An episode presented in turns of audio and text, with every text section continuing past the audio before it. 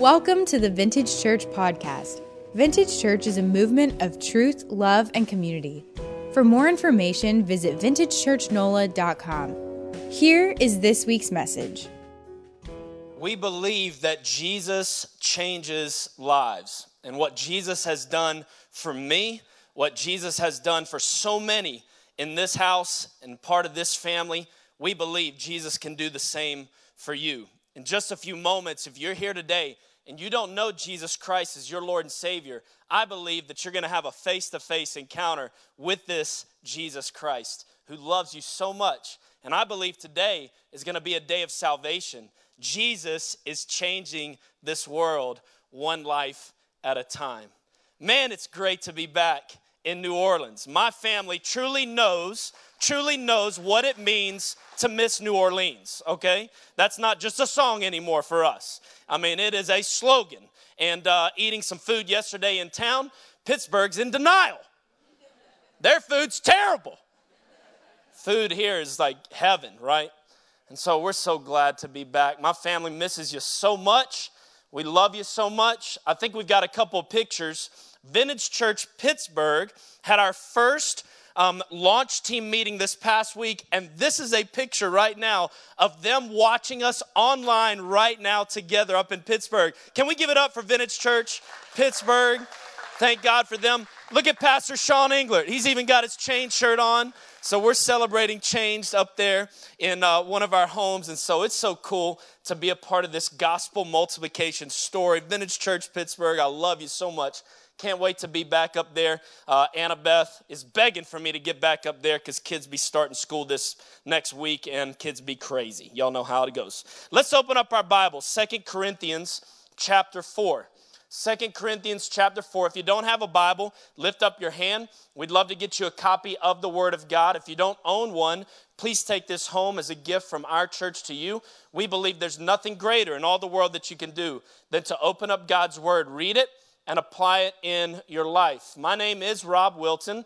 I serve as the pastor planter of a new church in Pittsburgh that we are getting to be a part of together. Also, get to serve as your founding pastor. And it's so great to be here. Thank you, Pastor Dustin, for the honor of coming back home and getting to hang out with you guys. And um, just so, so thankful. I'm, I'm telling you, there's no greater joy in my life right now than seeing Vintage Church New Orleans continue to live the gospel, serve the city, and be the church. And so, thank you so much for all that you're doing for God and for His kingdom. Listen, today um, we want to talk about becoming a part of Team Jesus. But before we start talking about this, I, I just got to let you know a few things about joining this team.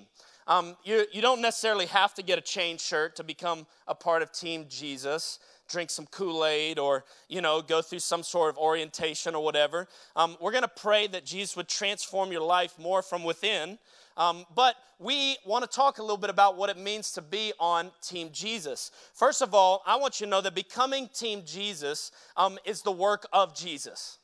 For we are saved by grace through faith in Christ alone. And so I'm just a messenger. I can't save you. Pastor Dustin can't save you. Mama can't save you. No religion can save you. Only Jesus saves. And so we believe that it's not ultimately even something that you get to choose. We believe that it's the work of God, and the work of God transforms your life, and as we just saw in the video, creates in you someone new. The old is past, the new has come. You're a new creation. So, becoming Team Jesus is the work of Jesus. Number two, I've just got to let you know becoming Team Jesus is hard. Um, we're just going to come right out. You know, typically, you know, okay, Rob, this is a revival weekend, and so you should be really light. And no, we, we want to shoot you straight being on Team Jesus is hard. It's not going to guarantee that everything's going to go perfectly and that you're always going to, you know, um, have no health problems and you're going to have all the money you ever wanted and, and there's going to be nobody that hates you. We're going to learn, in fact, that um, it's really true that when you become Team Jesus, this life is not your own, this world is not your home. And so I'm just going to go ahead for especially those of you who are praying about maybe the Spirit of God speaking to you about becoming a follower of Jesus. Becoming on Team Jesus is hard. Number three, I want you to know that becoming Team Jesus is underrated. Any y'all ever been underrated before? My whole life, I played college basketball about 30 pounds ago. my whole life. Whenever I stepped into the gym, I was the leading scorer on my basketball team. I was a Division two uh, All American. Most people, when they saw me enter into the gym, I was immediately underrated. They're like, that body, we ain't scared of that. And so, um, being on Team Jesus, I just want you to know for the rest of your life, the world is going to rank you as one who's underrated. And, and so we understand these things in regards to becoming part of Team Jesus. I, I want to talk a little bit about what it means to be underrated. And, and I want to share with you in regards to this um, that being underrated is actually part of God's sovereign plan for His church. Because what we're going to learn is the more we are weak, the more He is strong. And our very purpose in being Team Jesus is to shine the light of Jesus, not our own light. So you're going to find really quickly that this is not about us and that God is orchestrating a number of things for His kingdom and for His glory. Now, when you're underrated, you can't always tell the value or potential of something by the package or the vessel that it comes in, like me in college basketball. Um, to define what it means to be underrated, listen to this it's to be underestimated, undervalued, and even underappreciated. People don't think too highly of you because people don't know you or your potential. My family, we're getting used to a new city right now. And one of the fun things that we've been doing as a family is we've been finding all the new playgrounds in Pittsburgh before the snow hits. And, and so we've been going out and kind of exploring the city, and, and me and the kids, especially when mama's got things to do, we just go, you know, hunting for playgrounds.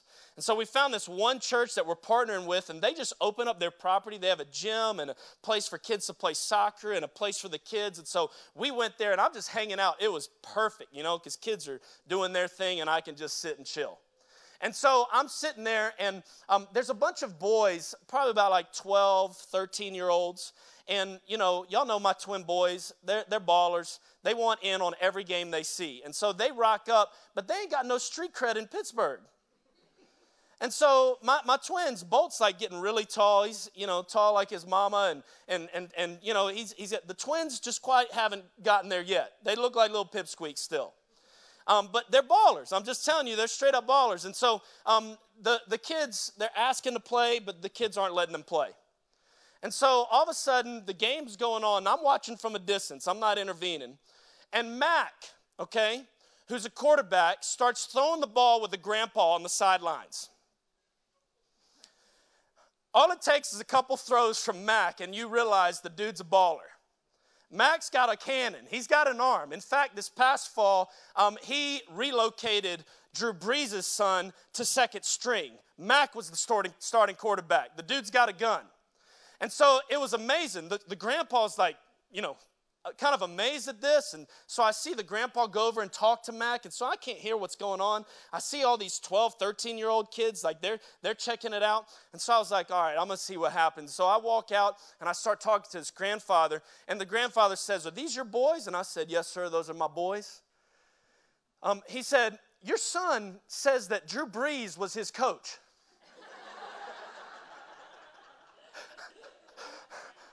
I said, he ain't lying. Drew Brees was his coach. And so all of a sudden, some of the other kids, I'm telling you, within five minutes, guess who got picked up in the pickup football game? See, you don't always tell what something's worth by appearance, do you? May I submit to us today that the church is underrated.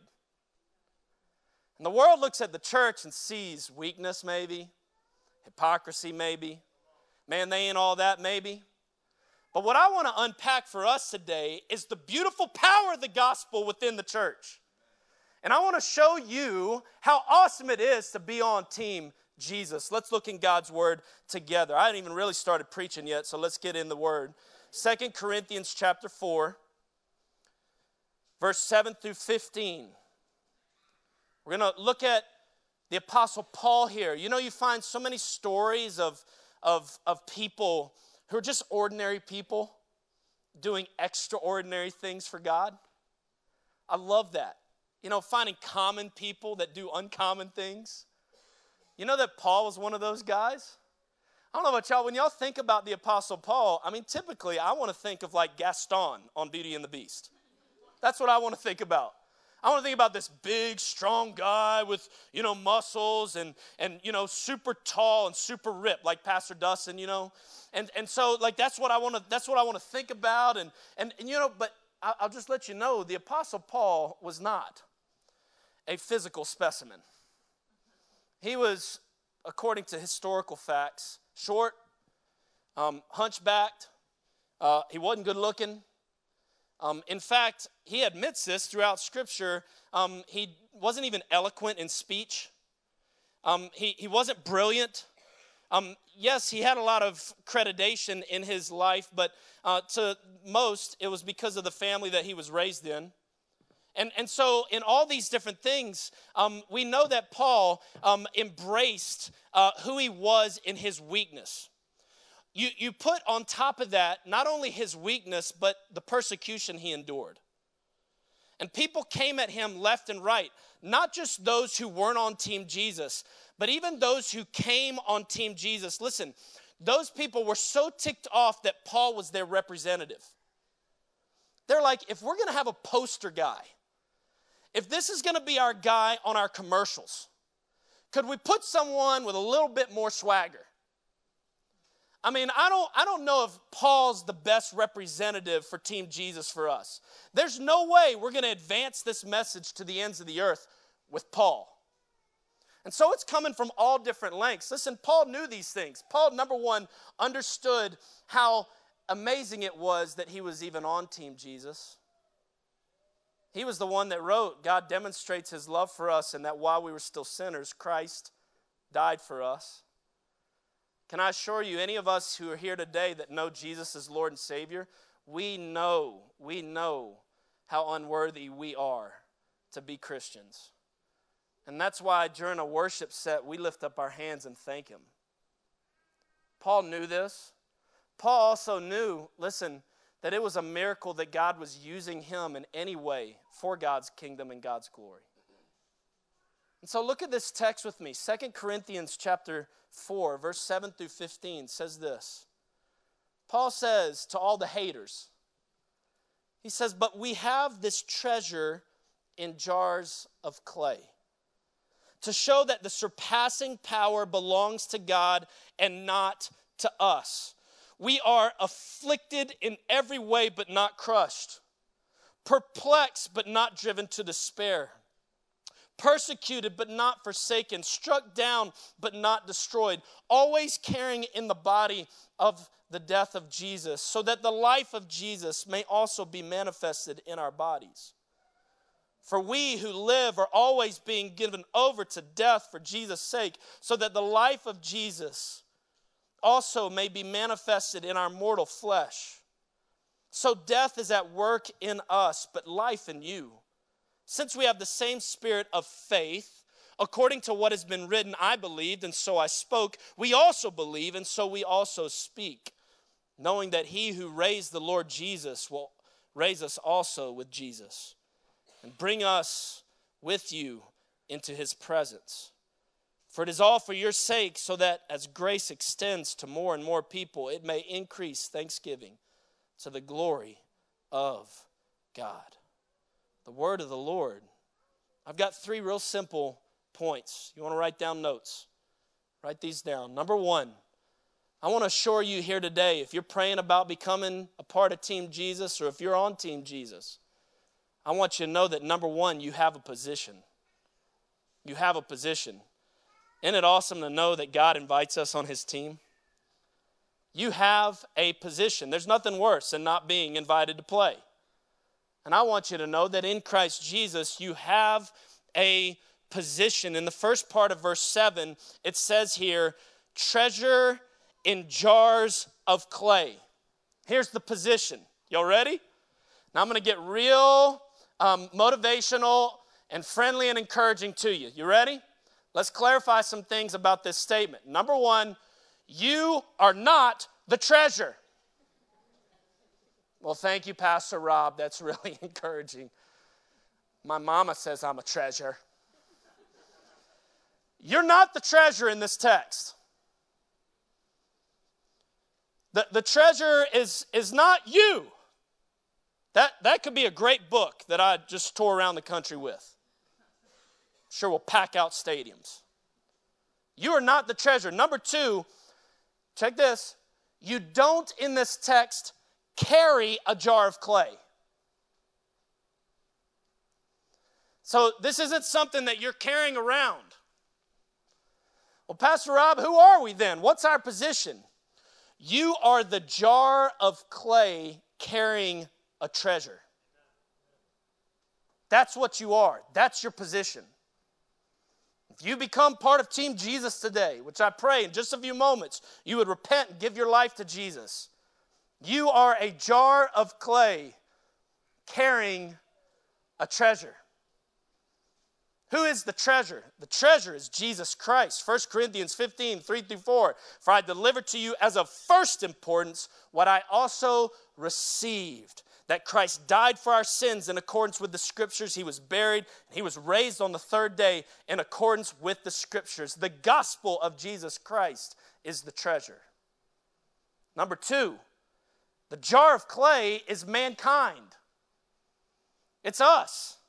You are not the treasure. The power of the gospel in and through you is the treasure. And so, outside, let's keep it real you're a clay pot. What is a clay pot? It's dirt. You've become hardened. You're breakable. You're cheap. You're replaceable on the outside. But on the inside, when Jesus Christ transforms your life, how many y'all got saved and then automatically got muscles? No, no, that doesn't happen. Like Nick Bratton will be out of business, right? I mean, straight up, nobody will need a personal trainer. Just give your life to Jesus, you'll have, you know, abs. No, that's not the transformation that takes place. The outward is decaying, the inward is the work of Jesus Christ. Our spirit gets consumed by God's spirit, and our souls are saved. We're new creation doesn't mean no longer gray hairs. It means that we have new life within us and this treasure. You know, it goes on in the end of this chapter. Um, Paul says, We do not lose heart, though our outer self is wasting away, our inner self is being renewed day by day. And so, the work that we're talking about here, we are jars of clay carrying the treasure.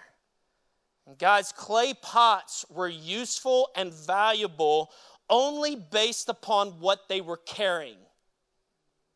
So, what's inside it is what makes a jar of clay valuable. And may I submit to us here today, church, if you know Jesus Christ as Lord and Savior, you are a valuable jar of clay. You are a valuable jar of clay. Galatians talks about this. Paul said, I have been crucified with Christ. It is no longer I who live, but Christ who lives in me. And the life I now live in the flesh, I live by faith in the Son of God who loved me and gave himself for me. You see, Paul says, I know haters, you're hating on me. You're saying I'm weak. You're saying I'm an ugly clay pot. He ain't really even fighting against that. I would. I'd be like, Your mama. Because I'm prideful and I got my own issues. Paul's like, Yeah, that's right. I am weak. I am broken. I am, you know, beat down. I'm not worthy. For where I am weak, he is strong. You see, the clay pot is the proof of the power of the gospel through our weakness. Which brings us to number two you have a purpose. I haven't even gotten out of the first verse yet. So, in the second part of verse 7, look at it with me. It shares our purpose. You have a position. Number two, you have a purpose to show the surpassing power belongs to God and not to us. So, everybody, look at me. To the world, to the world, your disqualification is your weakness. To God, y'all ready? Your disqualification is your credential. Isn't that amazing? In fact, I would submit to us today, those of you who are put together, you've got everything, you kind of don't really need God. It's going to be really unlikely that a miracle of God's going to show up. But if you're here today and you'd say, you know what, there's no way even Jesus would forgive me. I don't know if he could save me if he knew all the things that I was doing. Or if you're a believer today and you're like, I can't talk, I can't do this, there's no way I could do this. I would submit to you that you are actually the perfect ingredient for a miracle of God. For God is in the business of doing for us what we cannot do for ourselves. And our very purpose as clay pots is this to show the surpassing power belongs to God and not to us. And so the power of the gospel in a clay pot proves the power of the gospel. And so check this out because of his surpassing power, there's a number of things that the power of the gospel empowers us to do. It's amazing. Look in verse 8 and verse 9. Paul says, We're afflicted in every way, perplexed, persecuted, struck down. However, we're not crushed, not driven to despair, not forsaken, not destroyed. I've described these in a little bit different way. You might want to write these down. The power of the gospel empowers us to do these things. Number one, when in pain, I will keep going.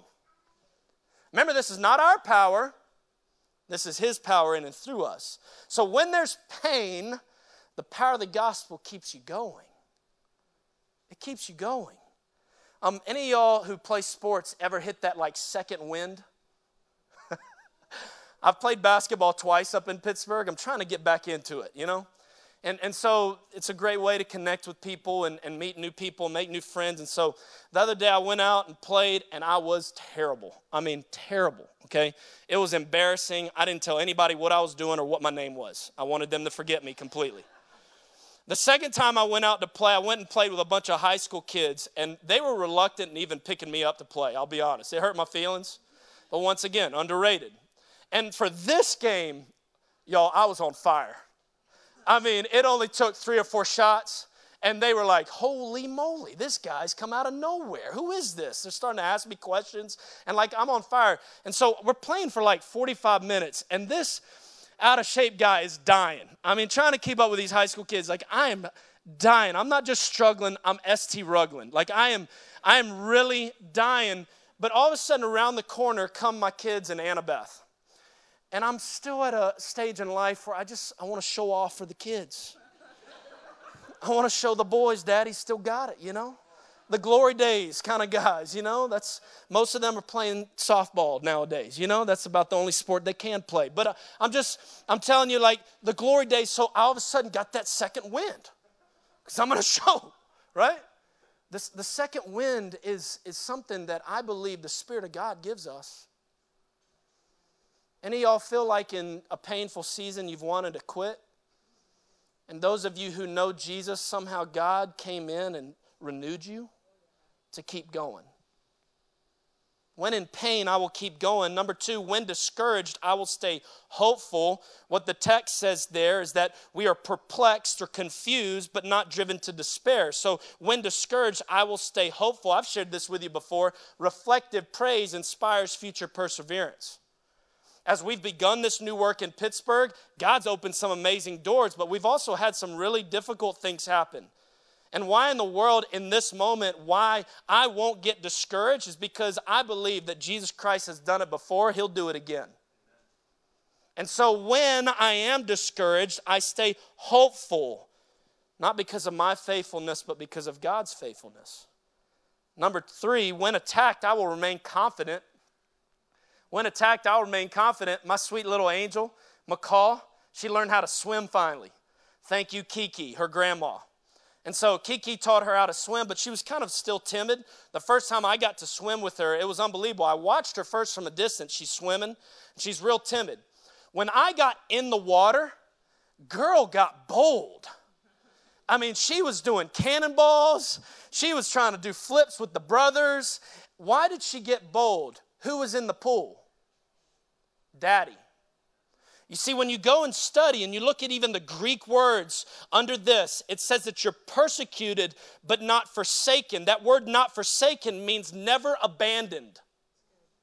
And so in Christ, as I go out, even if I get attacked from the world, I remain confident that He is there. For Jesus will never leave me nor forsake me. Next, when knocked down, I will get back up. You join Team Jesus, you're going to get knocked down. Nowhere in Scripture does it tell you you're not going to get knocked down, but you can't get knocked out. You cannot get knocked out. For even if on this side of heaven, standing up for the cause of Christ takes your life, I want you to know Jesus has got you for all eternity. And so we get back up. I'll just keep it real as I'm looking at building a team in Pittsburgh and starting to spend some time and hanging out, even assessing future planters in Pittsburgh and my work here. My number one question I always interview people, leaders, potential leaders, is tell me a time you failed. Because honestly, I don't want to have anything to do with anybody that can't handle failure because life is failure and it's the rebound of failure. And what I've learned is that rebound is always empowered by the Spirit of God. Lastly, when sentenced to death, I will speak life. When sentenced to death, I will speak life. Here in the text, Paul says in verse 10, always carrying in the body of the death of Jesus, so that the life of Jesus may also be manifested in our bodies. And so, where it says here, always carrying in the body the death of Jesus, this goes to 1 Corinthians 15 31, where Paul tells us to die daily.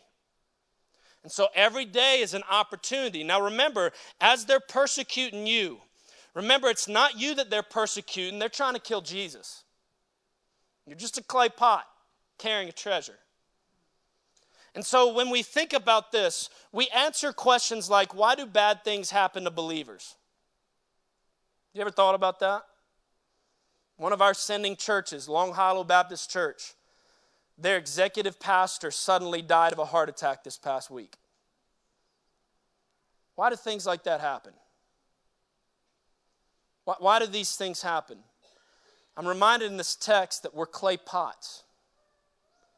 And sometimes in God's sovereign plan, we don't understand it, but sometimes God allows blessing and suffering for God's glory, right? Well, think about this. If we're a clay pot, sometimes God has to destroy the clay pot to expose the treasure. And this executive pastor served Jesus with so much faithfulness up in Nashville Today, as they're worshiping, and then tomorrow with the funeral, a lot of people are going to see the treasure. It hurts, it doesn't make sense to us, but a treasure is being shown. I want you to know that even though we're sentenced to death, we speak life. We speak life. Paul never tried to force people away from condemning his weakness because he knew the more and more that that weakness was actually displayed to the world, the more and more the power of the gospel would shine brighter. So you have a position you have a purpose. Second Corinthians 12, 9 through 10 says this, but he said to me, My grace is sufficient for you. My power is made perfect in weakness. I will boast all the more glad of my weaknesses, so the power of Christ may rest upon me. For the sake of Christ, then, I am confident with weakness, insults, hardships, persecutions, calamities. For when I am weak, then I am what? Strong. Wow. Number three, and we close with this. You have a position, you have a purpose, you have a promise. I'm trying this alliteration thing, I've never done it before. And so pray for me as I try this in my preaching. You have a promise. I don't have time to read it, but verse 13 through 15 talks about three things that come together to speak to the promise of Christ. The first thing is faith, the second thing is hope, the third thing is grace. And when you put those three things together, these proclamations from Paul, it equals freedom. Do you know how you can have freedom today? Surrender your life to Jesus. God's word speaks about how we receive Christ as Lord and Savior. Romans 10 9 through 10 says this in verse 13 Because you confess with your mouth Jesus Lord and believe in your heart that God raised him from the dead, you will be saved. For it is with your heart that one believes and is justified, and with the mouth one confesses and is saved. Verse 13 For everyone who calls on the name of the Lord will be saved. And so, what is this freedom all about? May I submit to you three things in regards to this freedom. Number one, freedom in confrontation. When the haters come, you're free. I wouldn't do anything in life if I actually listened to the critics. But I'm set free because at the end of the day, I have one job description on this earth it's to listen to Jesus and do what he says. And so, because of what we're hearing about in Christ Jesus, we know that, listen, no fear in death will result in no fear in life. And I get to walk confidently, even in the face of persecution, resistance, confrontation. Number two, check this, it's a different twist on it freedom from commendation. Everybody, look at me. Pride comes before a fall. How many of you guys excited about the Saint season this year? Yeah. I am. Big potential. I got to lead chapel this past week. One of the things I share with them pride comes before a fall. Stay humble. And so you're, you're not going to get out, out of whack because you're going to remind yourself, like Paul, number one, I'm just thankful to be on Team Jesus. I didn't earn this, it was your mercy, God. But number two, I know how much of a loser I am.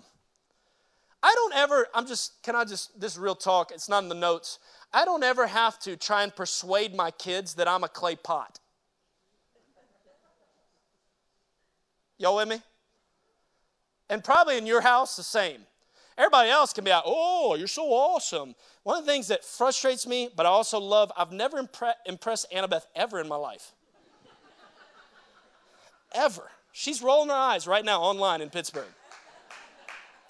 And, and it's been part of God's grace in my life because any praise that can come, isn't that how the enemy works? All of a sudden we're like, oh, yeah, yeah, I did do that for you, God, instead of God doing that for me.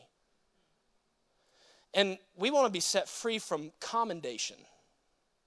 But number three, and I love this, this is what drives Vintage Church in New Orleans and in Pittsburgh freedom for commission.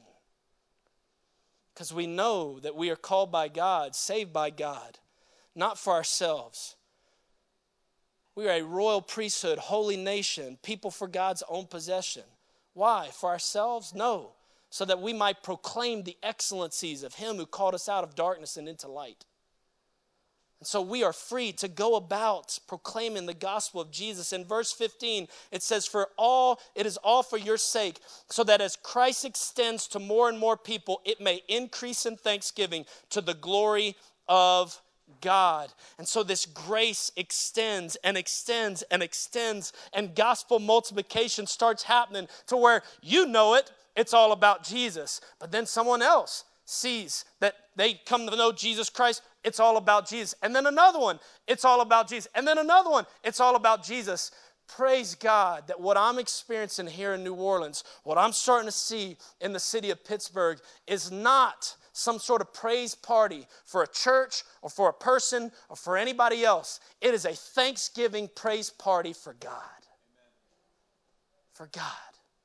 For He alone is worthy. And so I submit to you today, those of you who don't know Jesus Christ as Lord and Savior, would you become a clay pot that gets to carry the most beautiful treasure in the world?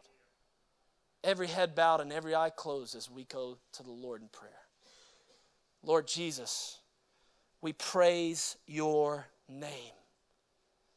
And we thank you so much that your grace is sufficient in this moment. And so, Lord, as we have heard your word, may we be doers of your word and respond faithfully to your word. And if there's one who's here today who doesn't know you as Lord and Savior, may they repent and believe in you. In Jesus' name we pray. Amen.